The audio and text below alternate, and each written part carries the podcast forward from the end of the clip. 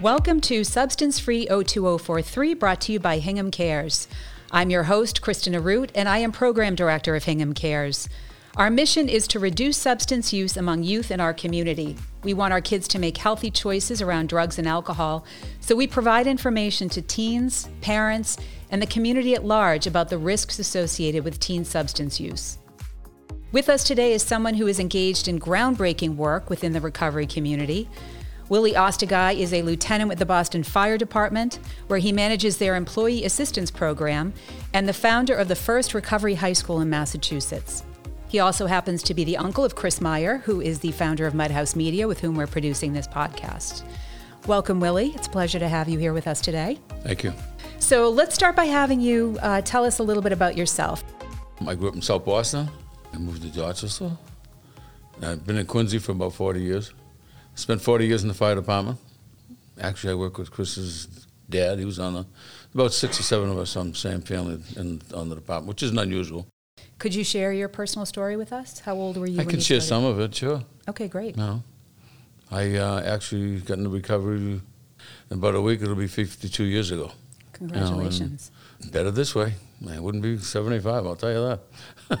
Right. But at any rate, um, I came, things fell into place departmentally, you know, through my whole career so far, you know, and went up through the ladder, different ranks and different things. We set up a program in the fire department, you know, for our members and their families, and then we set it up with the international, and you know, it, it's it's progress. I mean, at the beginning, you know, a lot of people don't realize. I mean, from a labor standpoint, I was always involved with labor, but uh, at one point, labor actually had in their contract that they could, like a beer break. You know, No kidding. people just shake their head. It's like, what? That can't be real. It's like, take a look. Right. Take a look at the history. You know, but things have changed. They've evolved, and for the better. You know, a lot of people's lives have been saved. We've saved a lot of. And I wouldn't say we saved, but we've reached out to a lot of the members' children because that's a major problem. We did some research there. We've we've done some work there, and some of it has been very good. It's an it's an interesting concept when you look at that. Mm-hmm. I know we were researching it. I want to say there was 76,000 kids in Mass that had substance abuse problems in high school. Wow. 16,000 of them might have got treatment. The other 70, the other 60, I guess they were just forgotten. They were lost souls. But mm. the 16,000 were going back to their respective schools, and everybody they get their drugs from, and everybody they use with is there. You know, it's like some like getting somebody with an alcohol problem and sitting in a bar stool and see how long they're going to last. It just it wasn't working. So out of that evolved, and you know there was a, a lot going on then. Actually, the labor secretary now, Marty Walsh, was part of the equation, and now he's the head of the AFL-CIO, Steve Tolman. He was the senator then. Brian Walsh was a rep. But we put it together. We ended up putting together. Steve and I went to Minnesota. We come back. We got the, recovery high school concept in place. They were very good to us. They were more than willing to share their information with us, and they they did. They opened. They've been open for 16 years. You know, and it, it's ironic. My wife ran into. Uh, she was at the registry, which is a nightmare by itself. but it, she was down there. I don't know if she was renewing her license or something, and she was at a window, and she said her last name, and the woman in the next window down said, "Oh, my daughter graduated from there." She said she's a nurse. She's got a couple of young kids. No kidding. That's what counts. Hearing those success stories. It You must need be to hear 'em. very gratifying. Yeah. One of the kids, there's a couple of scholarships that are given out every year, and actually Dropkick Murphys, the Claddagh Fund, gives them out.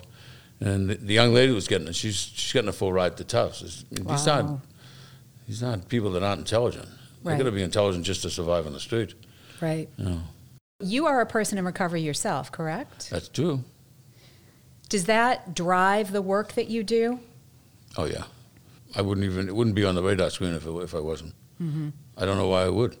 The evolutionary process where you started as a firefighter, you had your own substance use issues, you started working on your sobriety, and then from there came the employee assistance program, and out of that stemmed the concern for these kids and the development of these sober high Pretty schools, much. recovery high schools. That was pretty the pretty much the, the road that was followed. Know. And what kind of a time span are we looking at from start to, you know, the opening of the doors of the high school? Probably took about two years because it, it wasn't easy to do. There's no question about it. And a lot of a lot of people. It takes a village. I mean, a lot of them put time and effort into it. But the uh, we went to the city council. We went to the school committee. Everybody, as usual, thinks it's a great idea, but the, the bottom line ends up being money. Right. Now, it's funny. We had three kids from here going to school in Minnesota. Oh, no kidding. You know, so because they offered when we, that program when we called out there because they had ten at the time, and I said, "Hmm, interesting. We're the, the hub of the universe. We have to send three kids to Minnesota. Right. Uh, that didn't sit well with me and uh, others, but we ended up. Uh, one of the young ladies, she came back for the summer naturally, and uh, she went to the school committee with us. And uh, actually, a friend of mine was on the school committee, and he said, "Well, I thought all schools were supposed to be so And I mean, young kids don't have an off switch." She said, "You must live on Mars, Mister," and then put him right in his place, which I, I couldn't be happier. You know, it's just a good guy, but I mean, where else are you going to get your stuff? Where else? You, who else? Everybody you party with. Right. So I mean, you got to use some common sense. Know, it was it was a simple idea, and it's working. And what is the application process like? You have naturally you have to be um, you have to have a substance abuse problem. Mm-hmm. We had to have the Boston Teachers Union. If they didn't sanction it, it wasn't going to happen. You know, so you got to learn how to play in a couple of different areas. Right. You know, between the politicians, between the school committee. It's ironic. I was on with one of my cohorts in Florida last week from New York. The Department of Education in New York didn't think it was necessary. I'm looking like, really? It's amazing. I, I just you shake your head. It's like you know you think you're making progress, and then you know the stigma that goes with it. You know everybody else that's got a disability, you know, is being dealt with. That population should be dealt with. Otherwise, what we found was the young kids were going to jail, the boys, mm-hmm. and the girls are usually having little, you know, having a baby. Their, their education, everything went out the window. If they weren't sober and they'd never had an education, they were, they were doomed anyways. Right. You know, It's so tragic. it's simple to watch too. I mean, it's if you watch it, everybody wants to call it everything but what it is.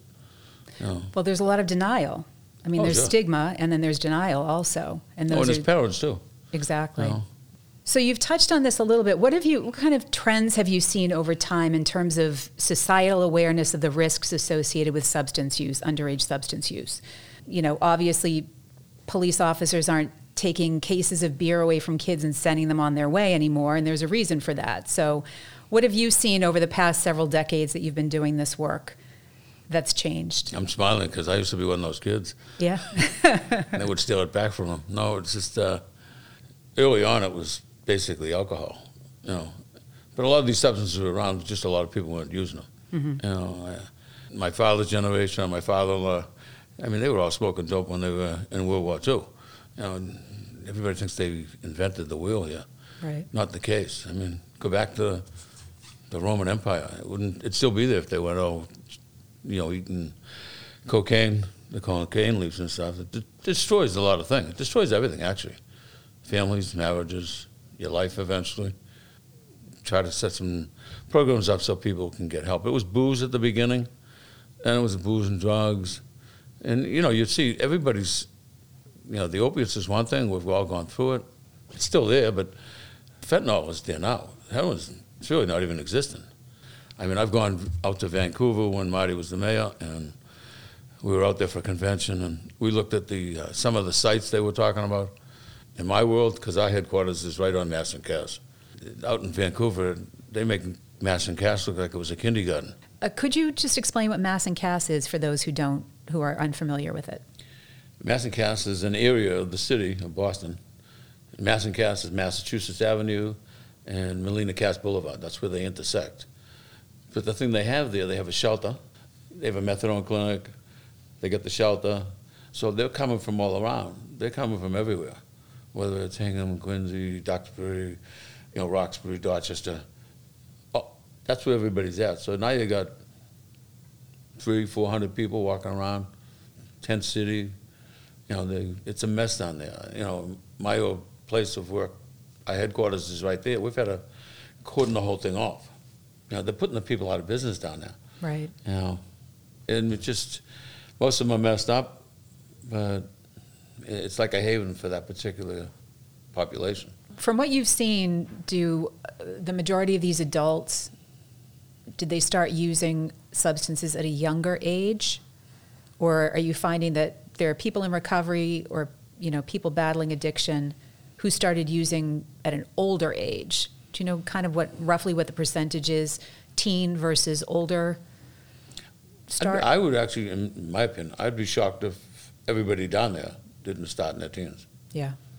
And then they just progressed. And if they ended up having an addictive personality, this is the route they were going to end up And Some of them don't want to get straight.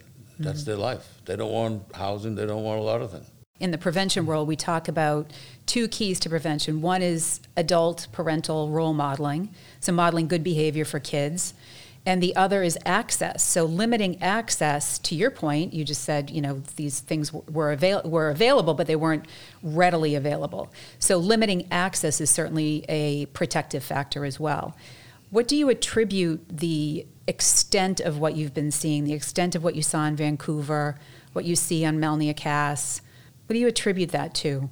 I mean, I think everybody's doing what they think is the right thing, but a lot of them, are, uh, I just don't. I don't buy into a lot of it, to be honest. You mean It's people in the field? Yeah, it's just, and I've been doing it for a long time. I mean, I'm the chairman of the board of the Gavin.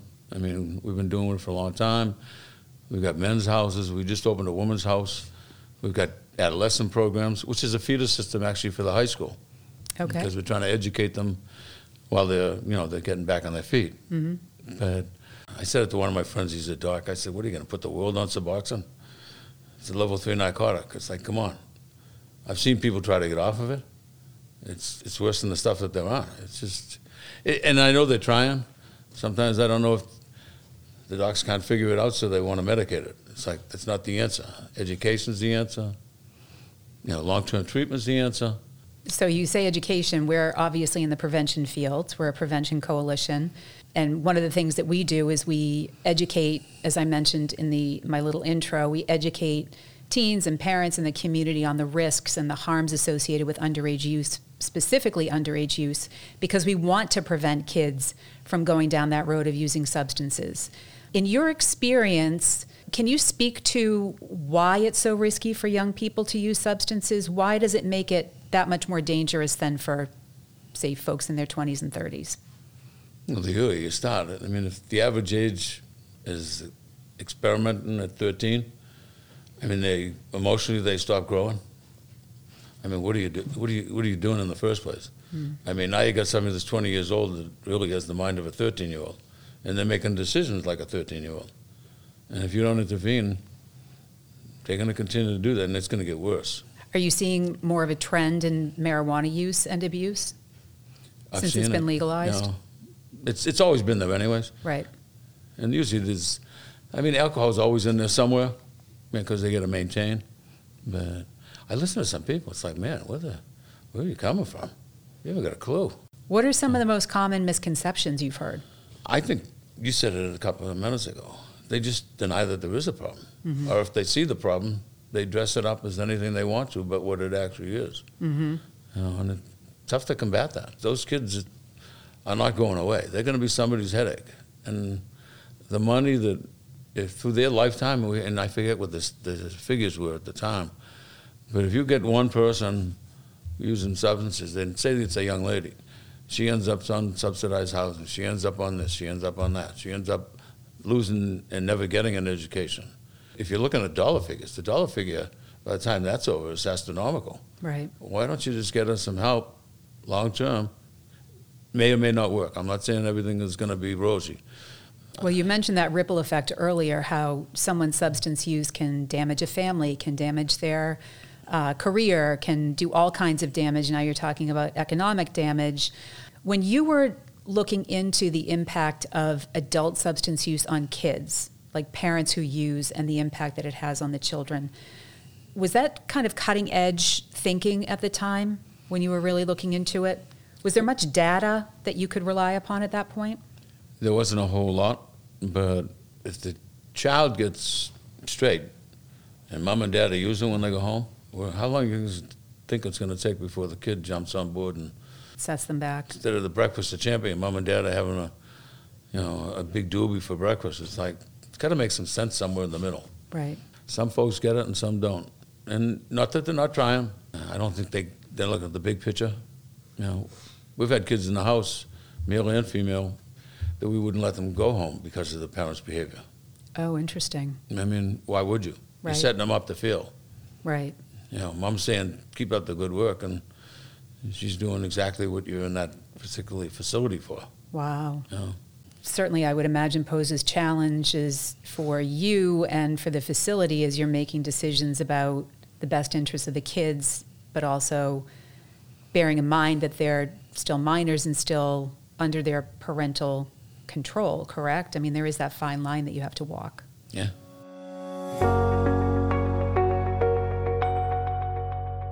How many recovery high schools are there in Massachusetts? It's four now, four or five. And there's a couple more on the board. One, I think the next one might be on the Cape. There's one in Brockton. There's one in the North Shore. And can you tell us a little bit about the, the two houses that you have for adults? You have a house for men and a house for women, and a house for, I, I believe it's two houses for women. One. One for wi- women. We just opened it, and the, we have three for men. The new one is right across from St. Gregory's Church in Lower Mills in Dorchester. That motion was made 25 years ago to get a woman's house, and we just got it. We just opened it last month, uh, maybe four months ago. No kidding. The Young girls have actually at least caught up to the boys. You know, In terms of use, oh yeah, percentage of use, yeah. is there a distinction between what boys tend to misuse and what girls tend to misuse in terms of substances? the young women, they're going to start be- little booze, little smoking some dope, and then they're going to get into the Percodan, Percocet. You can almost see the the progression, and then they'll mm-hmm. they'll go into the opiates when, and then things get too expensive, and the heroin gets, is cheaper. Now with the fentanyl, forget it. One bad mistake, you're done. Right. No, it's so dangerous. It's so dangerous. There's a lot of dispute about whether or not there is this concept of gateway drugs. So, whether or not alcohol or marijuana, sort of the more common types of drugs, are gateway drugs for use of more potent substances down the road. I'm smiling because I don't. I'm I'm from a different world. I know that, but it's like I never heard anybody say as it's a young person, "Hey, let's let's get some fentanyl. You know, let's get some heroin." They there's something that leads up to it. You know, it just didn't didn't happen to be going by. Right. You know, so there are gateway things. Whether people agree with it or not, that's their business. I mean, I don't uh, see anybody that's the average kid in the street saying, "Let's get a bag of heroin and let's shoot up."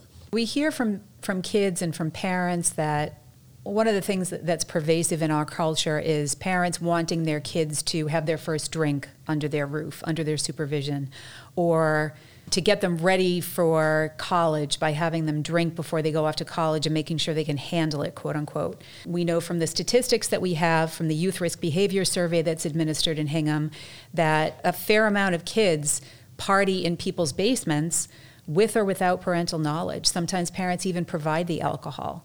So, do you think that adults, parents, treat alcohol in a different way from other substances? Do you think that there's a different perception of risk with alcohol?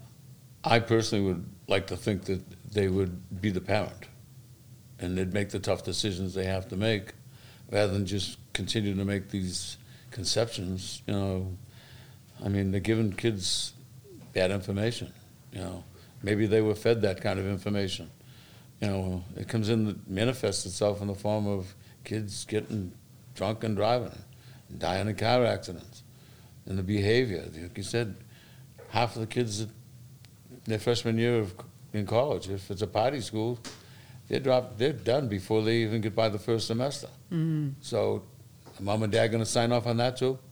right. You know, I'm just, it just doesn't make sense to a guy like me. You know, I remember my dad saying to me years ago, he says, "I'm your father. I'm not your friend. I'm going to make decisions that I think are right. I'm not really interested in what you think right now. Maybe when you become an adult, but other than that, it ain't happening." And guess what? I became my father. Have you ever had any personal experiences where um, your your children have been placed in a position where they've been offered alcohol and you've had to say something on their behalf? Yes, I have. In fact, when the boys were playing high school hockey and stuff, they had a party because they won the championship, and the father took it upon himself to in his view, let all the kids that were there drink. And I, cause I got wind of it, so I went down. I told my two stars, let's go. The party's over. They weren't happy about it, but I don't need somebody else telling my kids, contradicting what I'm trying to show them. Right. And in fact, it was ironic. uh, Did you ask? On the way home, one of the cheerleaders got in a little fender bender because she was stiff. You know, and they could have went right back and sued the hell out of the parents that thought they were doing the right thing. The parents might think they're doing the right thing, but they should rethink their thought processes. One of my former colleagues at Hingham Care, she's now working with Chris Herren, she says that it's sort of the height of arrogance for parents to think that they can provide children with alcohol or any other substance, but primarily it's alcohol, and think that they're going to know how that child's going to handle it. So, to your point, that cheerleader was provided with a substance by another parent, got into an accident. Thankfully, it wasn't worse than it actually was. It was a bit arrogant for that parent to think that it was okay for that young girl to have alcohol, to partake in a substance. So, I think parents need to be thinking about that in addition to the liability issues, You have social host laws, and all kinds of other things in the on the books. I mean, at some point, you got to be the parent. We have a, a newly formed parent partners group. It's a group of about 12 parents who have kids in the Hingham schools, all very on board with our mission, all very concerned about their kids and their kids' decision making processes and keeping them healthy. And one of the things that we talk about as Hingham Cares and uh, staff and board members is providing these parents with cover to do just that. Providing them with cover so that they feel supported in speaking up because uh, you're, you're very outspoken. say the least, You're yeah. not afraid to speak your mind. You're not afraid to stand up to another parent, which is commendable. A lot of parents don't feel that way or don't behave that way. It's a little bit more difficult, more challenging. They don't want to be thought of as the the parent that is, uh, you know, the one raining on everyone's parade. They don't want their kids to be socially ostracized. So they tend to hold back a little bit. And we want to be able to provide them cover. We want to be able to provide them with information that they can share with other parents. And we want them to feel confident doing exactly what you just did, or you just said you did with your kids to say no to the other parents, to say no to your kids. It's important, like you said, to be the parent and not be the friend. I mean, that doesn't mean your child isn't going to try it and experiment anyways. Right, But you're not going to give them the, the green light to just go ahead and right. do what you want. You know, and then when they get in trouble and you end up in the police station and say, How'd you end up here? Like you said, I could do this. A lot of parents just don't know any better. They need to be educated too, Right. because there was nothing in place when they were growing up. Exactly. We say all the time that we, I mean, no parent wants to place their child in harm's way. So I think a lot of it is misinformation. A lot of it is this hereditary information that's passed down from generation to generation. I'm sure when you were growing up, alcohol, there was no real stigma associated with it. Tell us what your life was like growing up with your parents and your family. Was it was alcohol use pervasive? My my siblings, it was pretty good. The rest of the family, we have a big family. It was completely out of control. You know, I mean, we've lost. We've lost uh, plenty of the uncles to booze at the time, and there's still some. And recently, we've lost two, three kids to overdoses. Wow. You know, and you know, one of them graduated from school. He was playing football. He had two master's degrees. Doesn't matter. You know, you go to the well one too many times. You know, one was an accident. One was an overdose. One of the young ladies overdosed down Mass and Cass. You can. You, I don't know how you can prevent it. I really. I wish I, I knew. I wouldn't care if you chained them to a radiator, mm. rather than have them see see them die. Right. So you consider yourself one of the more fortunate members of your family to have taken your sobriety journey. Yeah, but there's about six or seven of us in recovery. Mm-hmm. If there were one piece of advice that you would want every teenager to hear, every young person to hear with regard to substances, what would that piece of advice be? Look at every piece of educational material you can get. And when you make your decisions, make them wisely. Now you're better educated. You can see what can happen. You're going to see what your friends can. Some of them won't finish school. Some of them will get scholarships and lose them. There's all kinds of negatives that go with it. So look at the big picture. You know, peer pressure is a big thing for the kids. Mm. I get it, but if if you're one of the unfortunate ones that starts to play and you you got it, you, it's going to take you one way or the other. It'll, you're either going to get in recovery or eventually you're going to lose everything that you care about. Right. Right. And it's so risky because you don't know how you'll respond to a particular Well, substance. And you touched on it earlier. Denial will just keep on telling you you're okay. Right. I'm just doing what everybody else is doing. Your circle will get smaller because everybody will start looking like you. Water seeks its own level, and everybody usually has a problem. Anybody that's healthy is not going to stick around. Right. It's like, uh uh This isn't going to have a happy ending at the end of the night. Yeah, there's a lot of isolation that goes along with the disease. Oh, yeah. Um, and then, if there were one piece of advice that you would want every parent to hear, what would that be? What would you say to parents? First, I'd say education. Then I would say make sure you know where your child is. Be a little diligent.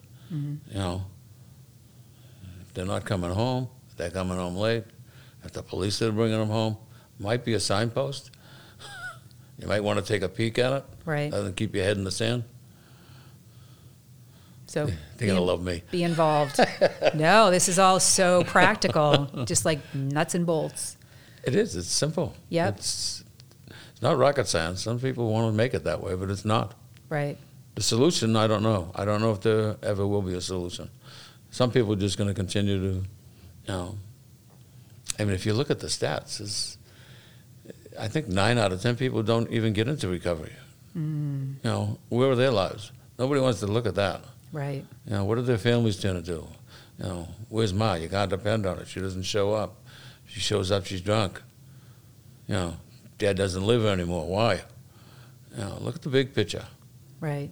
I've heard that sounds call- real negative, but if you don't look at the all the particulars, how are you going to get the, any kind of a solution? Exactly. I spoke with a doctor who's the head of addiction medicine at Social Health, and he referred to alcoholism or alcohol misuse as a silent epidemic. Oh, there's no question. Nobody wants to look at it. Right. I mean, if you think about it, everybody drinks. Some people just drink to excess. Some people can drink and have no problems whatsoever. My hat's off to them. But everybody doesn't fall in that category. Exactly.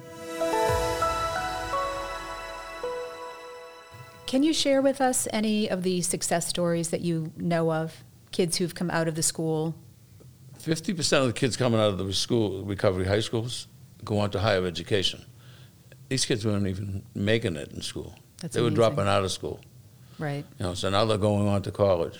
Ninety percent of them graduate. I don't think you get that much of a success rate in a regular high school. Wow. You can see it works. Mm-hmm. You know, so it's worth the time. It's worth the effort. You know, we've we've had a lot of them. Like I said, you know, the young lady last year, she she's going to Tufts. She's got a full ride. She's that bright. One young man, he ended up going to uh, to West Point. I mean, there's a lot of things. These they're not stupid people. It's amazing. You know, there's another individual I talked to just the other day. He spent a couple of years at Mass and Cass, and he ended up he had his own tent, his own little setup, and I foolishly asked him because he was always bumming money, and I said, "How much can you make in a day?" He said, four, five hundred bucks." I'm looking like, this is- I have to get a, oh, my old clothes out and go down there and make a few bucks. But I mean, they're creative. I mean, imagine living at Mass and Cass for two years. I mean, how do you even survive? That, well, that's what the addiction has done to them. Oh, so yeah. that And- four or five hundred dollars a day is not going to. Oh no, I mean, you gotta, people don't realize they have to shoot up four to six times a day. Right. It's like, where's that coming from? Right. You know, and then you got the problems of mass and Cass. You know, and they've, they've tried some different things, but it's like it, it's just a horror. So, with kids in school that are accessing substances, those substances typically are coming from their peers, correct? Has that been Yeah. your experience? Yeah, and someone's giving it to them. hmm They were probably in their position at one point. Now they make them dealers, and then they, there's a whole chain of command. Right. But you've talked a lot about the importance of education, the importance of parental involvement, the importance of prevention, um, keeping kids away from substances. And um, those are all really critical components to making sure people don't end up in those situations later on in life. I view my role as a parent completely different than some folks, evidently. If I can prevent somebody from going down that road, especially my children, that's what I'm going to do. So, where can people find out more about the William Ostiguy High School and the they other recovery high schools? to the William J. Ostiguy Recovery High School.com, and everything will come up. the graduating classes from for the last 16 years, the scholarships, the school itself. How do you, the interview process, everything will come up. The other thing, you could go, you could go on the Gavin Foundation Okay. website. They do the substance abuse piece in the school. Every morning, the kids meet. They have a, they talk. They see a substance substance abuse counselor. They walk them through the whole process. So mm-hmm. they really, they've got a pretty good layout for the whole thing. That's before getting into the academics. When they do graduate, I'm glad that you brought that up.